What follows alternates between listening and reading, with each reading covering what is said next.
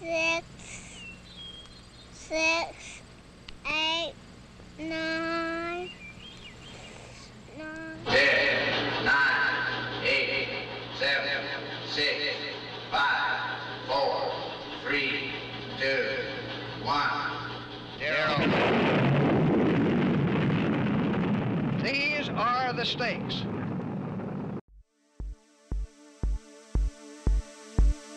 Welcome to Our Talk, a podcast on the history, theory, and practice of international relations.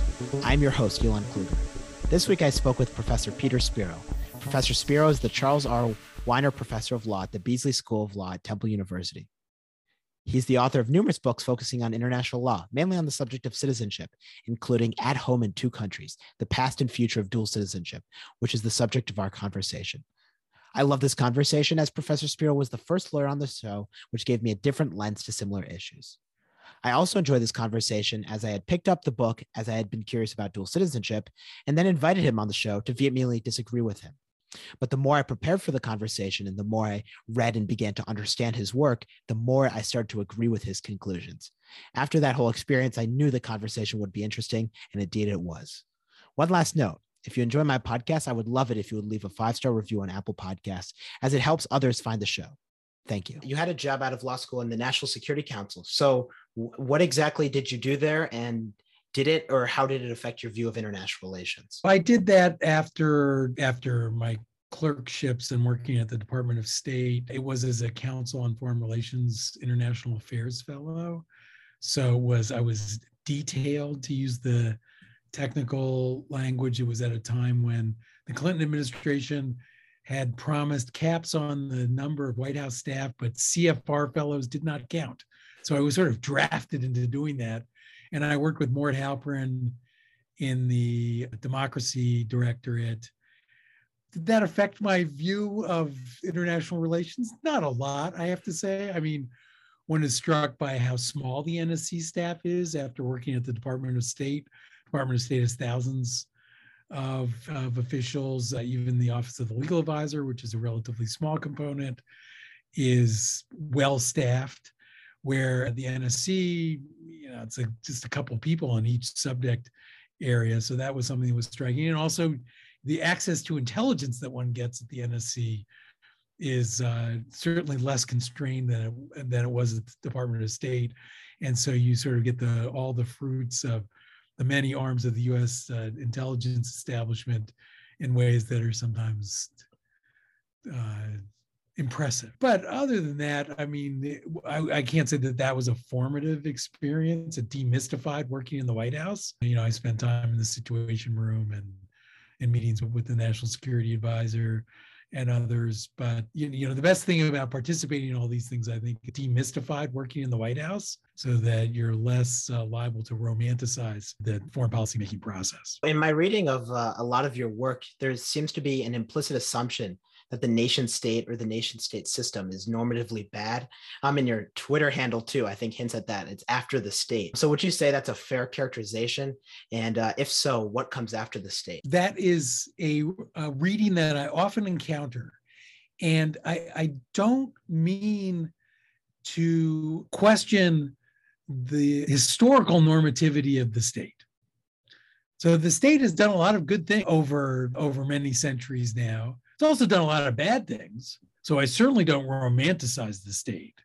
I mean, you just look at how many people have been killed by states, millions of people in the 20th century alone. States aren't all good. States are necessarily exclusionary.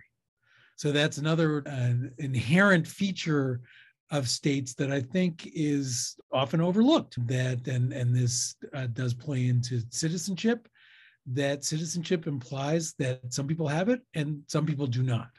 So inherently exclusive, in, an exclusionary institution, the state, which is not to say that it's all bad in its ideal type, where the state represents organic community on the ground. The state has done a lot of good in terms of as a robust platform for the redistribution of resources and rights and and I validate that track that part of the track record. I do think that, and this is where my Twitter handle would come in, and and other elements of my work that the state is now in irreversible decline because it no longer does or can represent community on the ground to the extent that it does that community is eroding and and to the extent that it is that undermines the uh, normative optimality of the of the state now my work is also often read to imply that I think we're entering into some kind of non-state utopia. Nothing could be further from the truth. I think one reason that people cling to the state is that what comes after the state is very scary. It's it's not clear what comes after the state. One thing that is clear is that a lot of instability will come after the state. As states erode, and we're seeing that already, there are questions about what replaces it and i don't i don't think during my lifetime at least that that that, that question is going to be answered and we're in for some rough times in the meantime until the world sort of settles on a, another uh, form uh, primary form of uh, association but that but wishing the state to remain what it has been is not going to make it so do you have a vision of what what the state system will look like afterward or what the world system will look like after the state system? Well certainly one thing it will not uh, look like is it's not that everybody's going to have a kumbaya moment and that we're all that conflict will be resolved and that we'll all be part of one big happy community under the moniker of world citizenship so that's not where we're heading where we are heading i think is conflict defined along non state lines. So, one thing about the state and its period of dominance during the 20th century, especially, was that global conflict was defined in terms of interstate conflict, states fighting each other, states as community, representing communities, organic communities on the ground, fighting with each other and what were mostly zero sum kinds of conflicts. That's no I, I, think we're already beyond that and one can um, uh, empirically test that by the numbers of declarations of war which you know we i don't think we've had one since the 1950s or at least not a major one and even wars that are you know, when we invaded iraq that's you could uh, define that as a conflict between the united states and iraq but not really actually it was really a conflict between the united states and the leadership of Iraq, not between the people of the United States and the people of Iraq. So conflict doesn't seem to be um, definable anymore in those terms. And obviously, the, major security threat over the last 30 years, at least, terrorism is by its terms a non, it implicates non-state actors. So, but where we're headed, I think, and this is where it gets much hazier, is people identifying themselves along non state dimensions, defining their loyalties, um, their identity in ways that don't correlate with the state. And conflict will come with those with those non-state identities in ways that I, I, I think are still hard to map out. Although one way in which one interesting way we're seeing it is now with transnational alliances I think most notably on the political right, that so Trumpists in the United States are increasingly aligning themselves with their political peers in other countries and acting to advance a shared agenda, which is clearly not shared, which is not defined by national terms. In fact, it's defined against their their national counter. In a foreign affairs article from 2000, you wrote called uh, "The New Sovereigntists: American Exceptionalism and Its False Prophets." You go through this sort of I don't know if it's fair to characterize it as the classic realist view, but it's certainly adjacent to the, the idea that power is what matters in the state system, and that I guess hem- hegemony can define what your interests are, and you don't have to really sign on to international law as long as it's not good for yourself. And so I guess how does your work i mean you've critiqued that. So how do you how do you get the us to sign on to international law agreements that are good for everyone but aren't good for the us well i, I think there the point of connection is that there now are shared global interests. Certainly among states there are shared global interests. And so it is clearly, I think, in the national interest to the extent that that's still a coherent concept, which I'm not sure it is, but defined in traditional terms, it's now clearly in the national interest to join certain international regimes.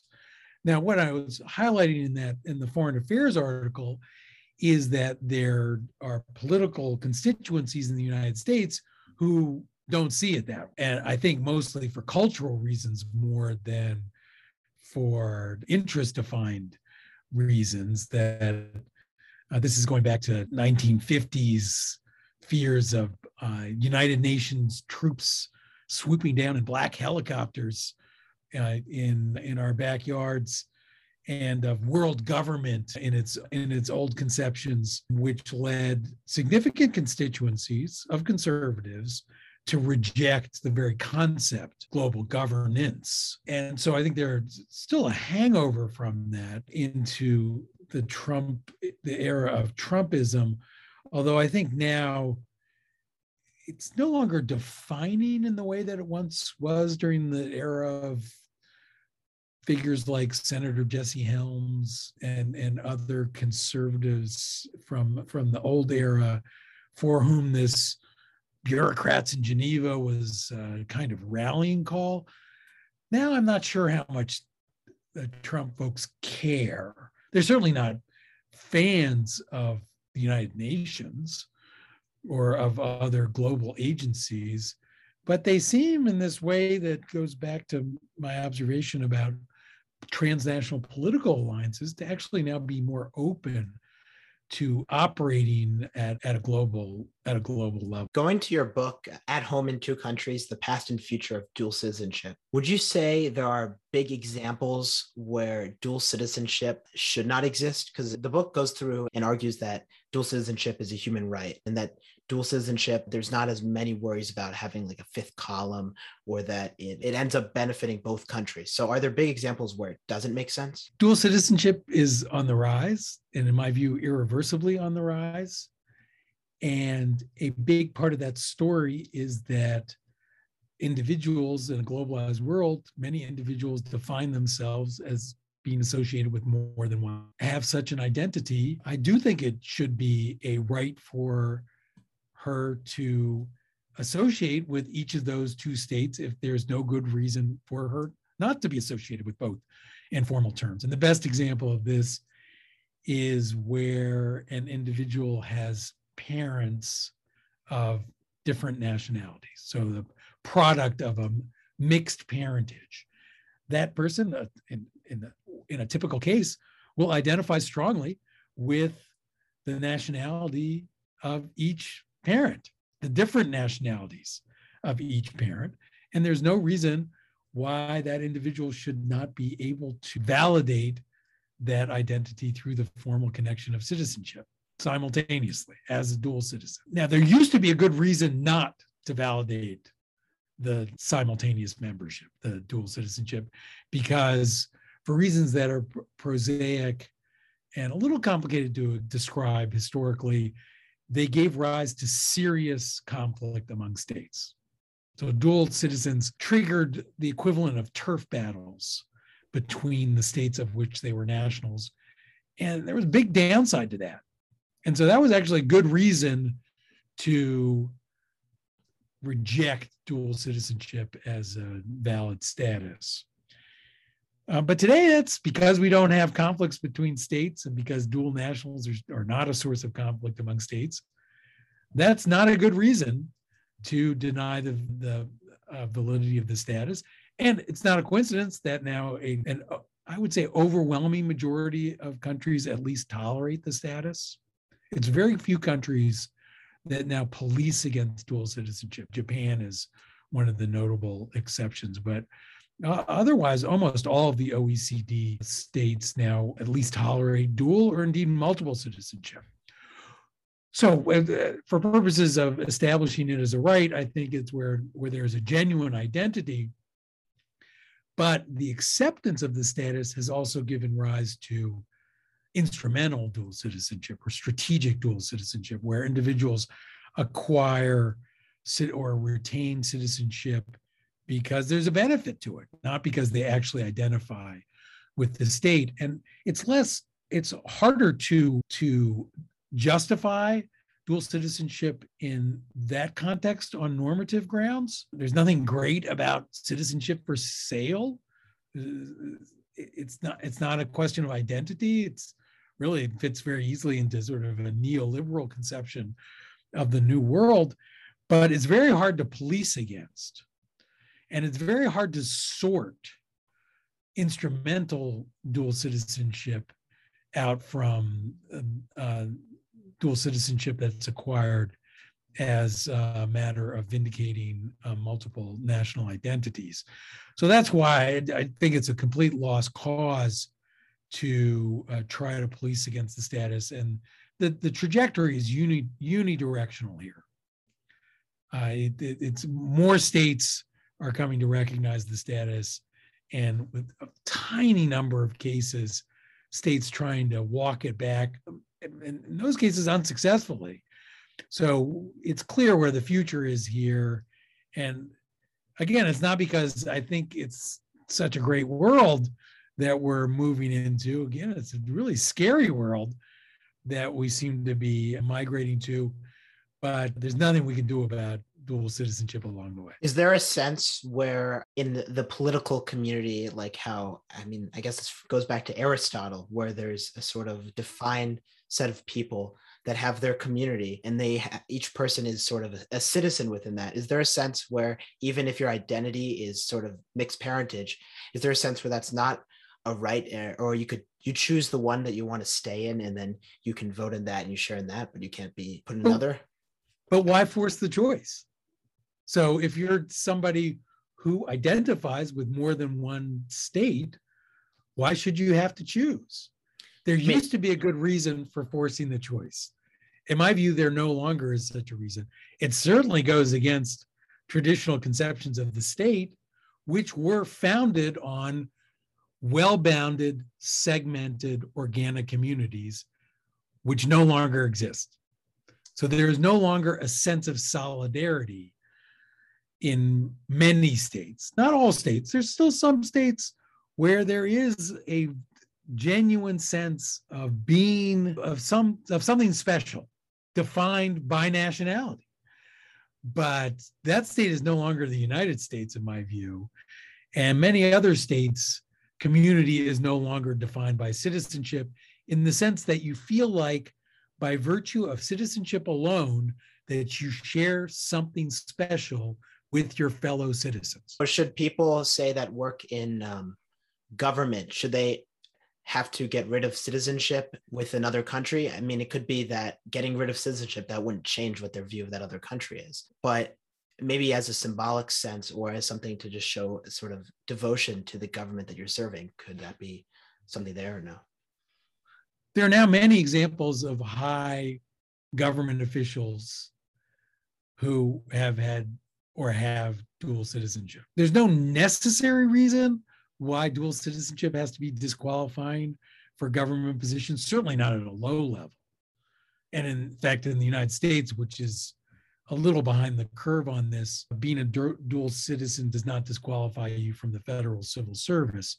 It does disqualify you still in the United States from a security clearance in most cases, which in my view is completely unjustified. I think that multiple citizenship for purposes of government uh, service should be handled in the same way that we handle other conflicts of interest.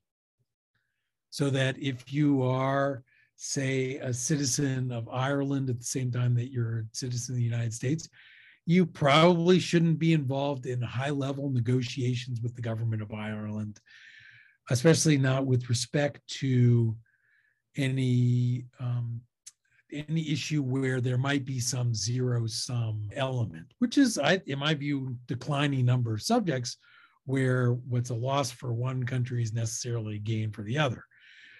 Nonetheless, I would allow that if you're a dual citizen and you're in the State Department, you probably shouldn't be working that day. But but but that can be handled in the narrowly tailored way that we handle other kinds of conflicts of interest relating to you know, family members who are, for instance, employees of certain corporations, or the fact that you are a former member of a corporation or that you own shares in a corporation. You are recused then from passing at a policy level on issues relating to that corporation. That that's how I would suggest uh, we handle dual citizenship in government service. Uh, otherwise, dual citizenship is just not a problem anymore from a, a government governmental perspective. Is there a reason that citizenship has been taken as sort of this extraordinary interest or sort of like biasing characteristic, unlike sort of having ownership in shares or a certain religious preference? Is there a reason that citizenship has been sort of focused on in that way? In the in the past? Yeah. Well, because well, you're absolutely right to highlight the fact that citizenship historically, as in the last several hundred years, has been held above other forms of association. So it's been a primary form of association. It's been a primary form of identity that has subsumed most other forms of identity. The explanation for that, I think, is ultimately a security explanation that it's the state that protected us. And that came to reinforce community defined territorially on the ground on spatial terms. You know, we're living with people, even with people that we never would get to know, but because we're all in the same boat with respect to this paramount interest of defending ourselves, that reinforced organic uh, community on the ground, and then and then elevated it above other forms of community. Again, in my view, that that security explanation no longer stands. It's really not the state is not protecting me in any distinctive way anymore. I mean, notwithstanding all my tax dollars that are going to national defense expenditures, I don't need the state in at least not in the same way that I did to defend me against the Soviet Union. I mean, yes, there are states that still pose certain kinds of threats, but I don't feel those threats in the same way that I feel other threats in my everyday life now, some of which are handled at the local level or regional level.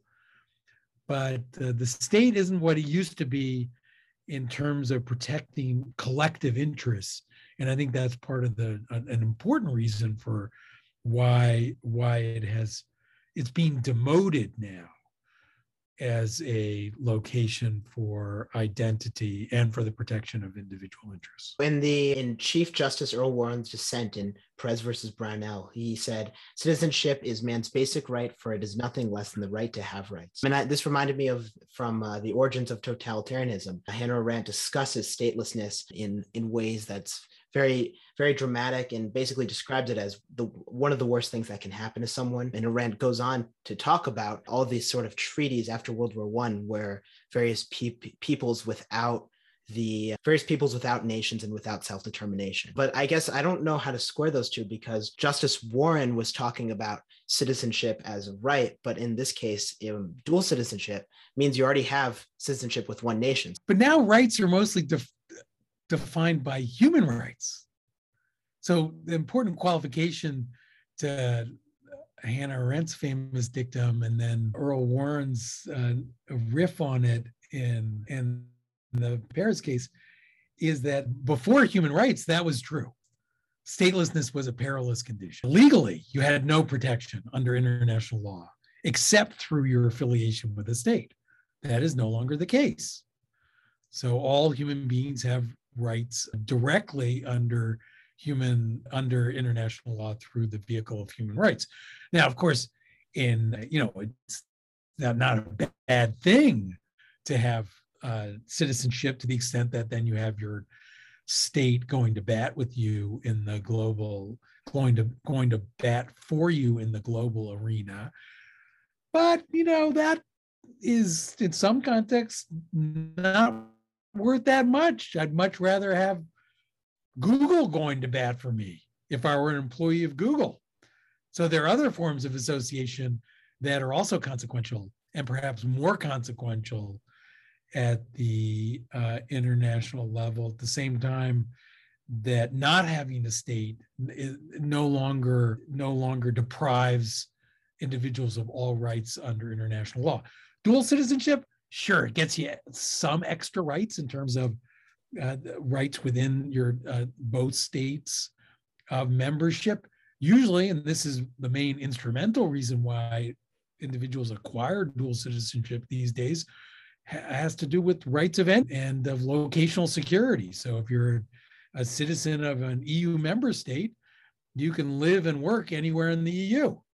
That's the biggest benefit of EU citizenship. In fact, for most people, that would be the only benefit, but an, but an important one. But we're no longer talking about basic rights to um, be free of uh, persecution in the way that was true before the advent of human rights with the end of World War II. Is the current sort of state system, or declining certainly, but is the current state system, is that sort of antithetical to human rights because the state defines rights within its nation?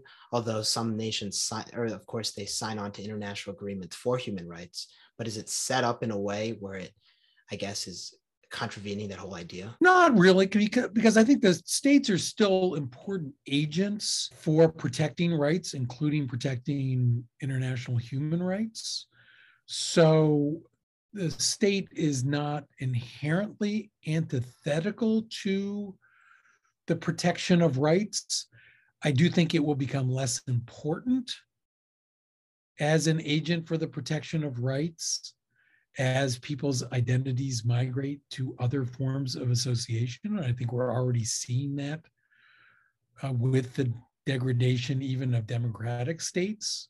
I don't know about you, but I fear uh, maybe I'll, I'm old enough now that I'm not going to see chaos, I don't think, in with respect to the state, sort of the, the deterioration of the state. You may, you, there, there may come a time in your lifetime where the state really is just not good. The national, the nation state is just not going to be good for much in terms of protecting your rights, either under uh, national law or under international law. So that's the direction I think we're heading in.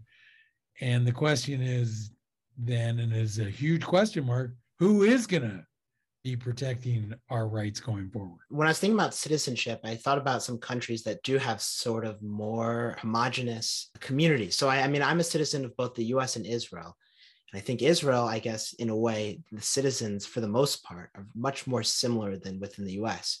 So, does citizenship and maybe even dual citizenship, saying you're born in Israel, but you're trying to gain something else, would that mean sort of removing yourself from the community because it, I mean, it's certainly much more coherent there. It is. Dual citizenship is completely accepted in, in Israel. A lot of Israelis acquire dual citizenship for strategic reasons, mostly having to do with global mobility because Israeli passports are not accepted in in some countries. And so a lot of Israelis get dual citizenship and my sense is it's, no problem at all it's i know it's officially accepted and i think actually it's a status symbol in israel very interesting book by yossi harpaz which uses israel and israelis acquisition of uh, dual citizenship as an as a case study and dual citizenship as a status symbol and i don't think in israel i think partly because there is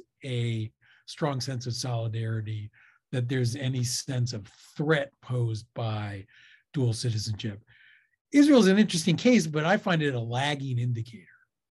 It's sort of a throwback to an older form of the state that is more clearly uh, organized around a sense of organic membership on the ground.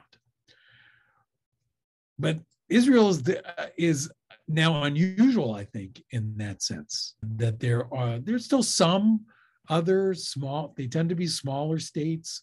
They tend to be ethnically or religiously homogenous states where there still is a sense of solidarity that correlates with citizenship, but but the trend is away from that kind of sort of what I call classic uh, profile of a nation state. Going to my closing questions, who would you say is a scholar who had a big, big impact on your intellectual upbringing? So that's a very good question. And I have to say, so I had the I stud I had the honor of studying with Charles Maier at Harvard. He was my thesis advisor as an undergraduate European history major.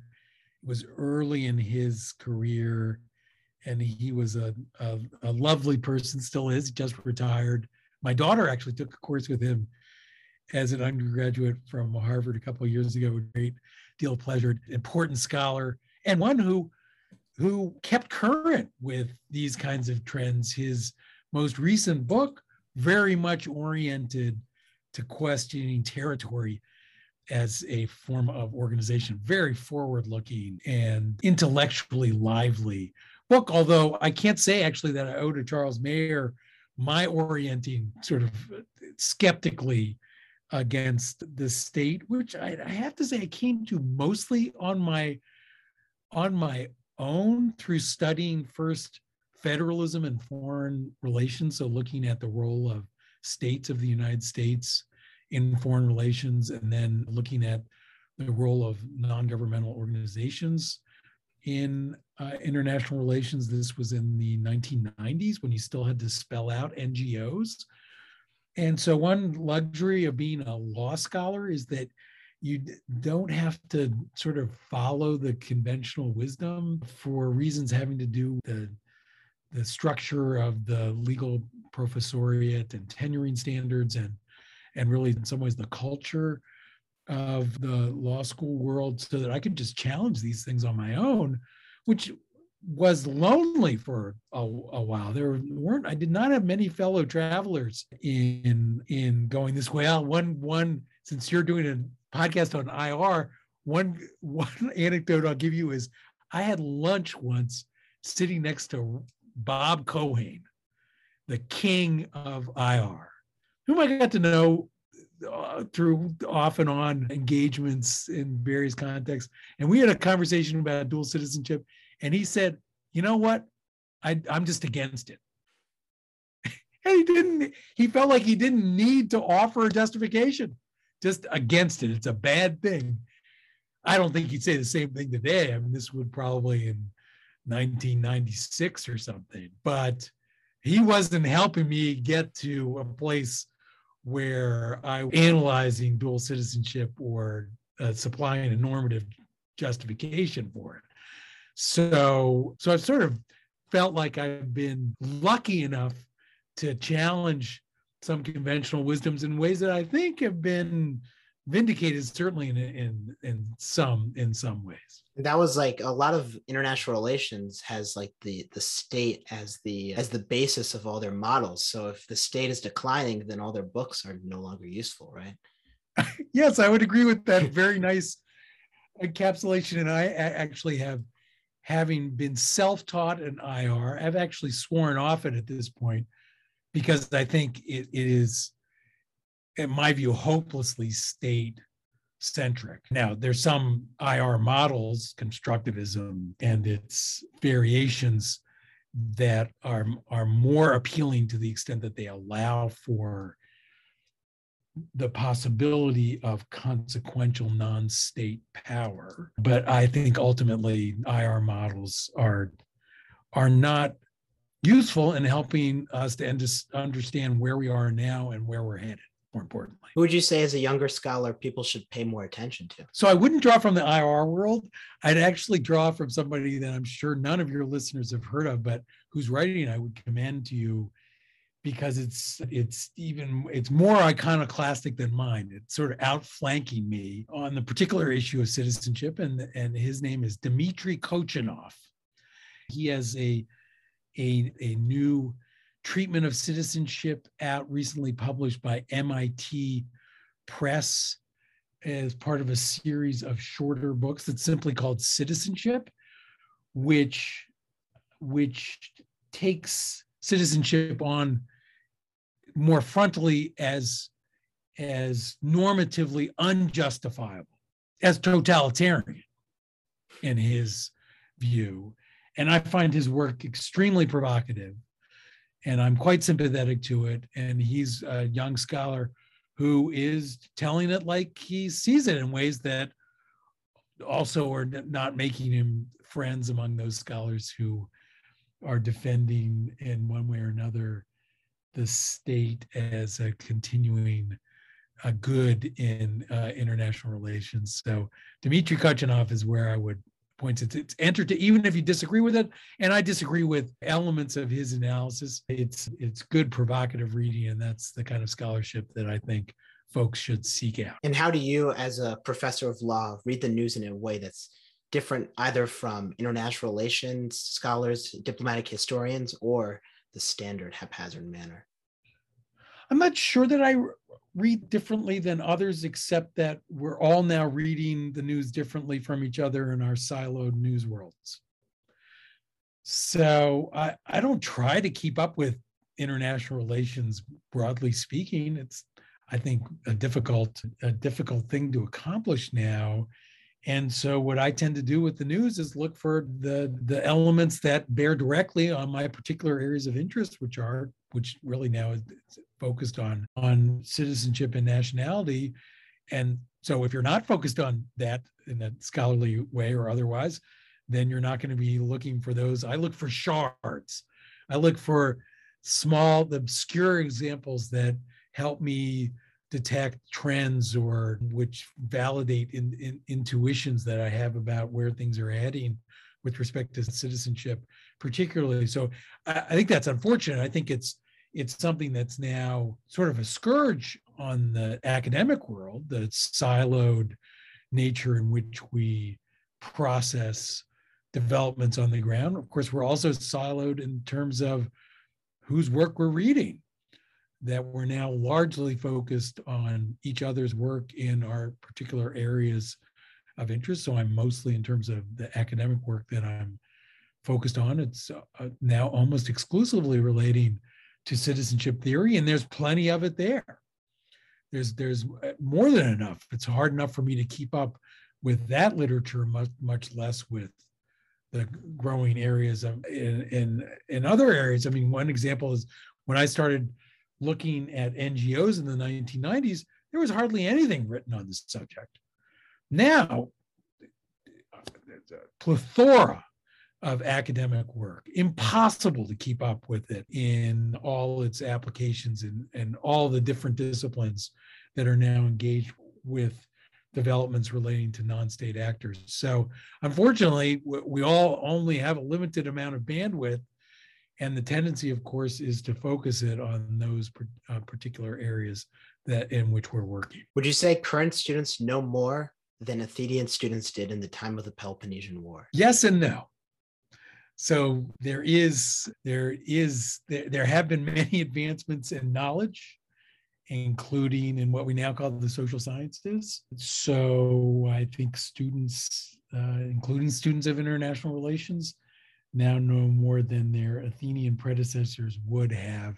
But the breadth of knowledge and a knowledge that's rooted in the solidarity that would have come with that very exclusive membership in the Athenian community, that is now lost. And there are good things about it being lost. It was a very exclusive and exclusionary community, but there are also there are things to be lamented in losing that sense of, of trust among uh, members of a community, which it, I think it is inherent in our human nature that we look for community. And so we're rediscovering it in in in in other forms and i think it's now challenge for social scientists going forward to identify those new locations of community and to systemize to systemize them and then also to apply a normative lens mindful of the ways in which they they can and will advance protection of individual rights but then also to be uh, sensitive to and uh, uh, aware of the ways in which they they can impede the advancement of those rights at the global level. Professor Spiro, thank you for being a part of IR Talk. Thank you so much, Elon. Terrific questions. I really, I really enjoyed it. Thank you for listening to IR Talk. Again, if you enjoyed the episode, I would really appreciate a five star review on Apple Podcasts. See you on the next episode.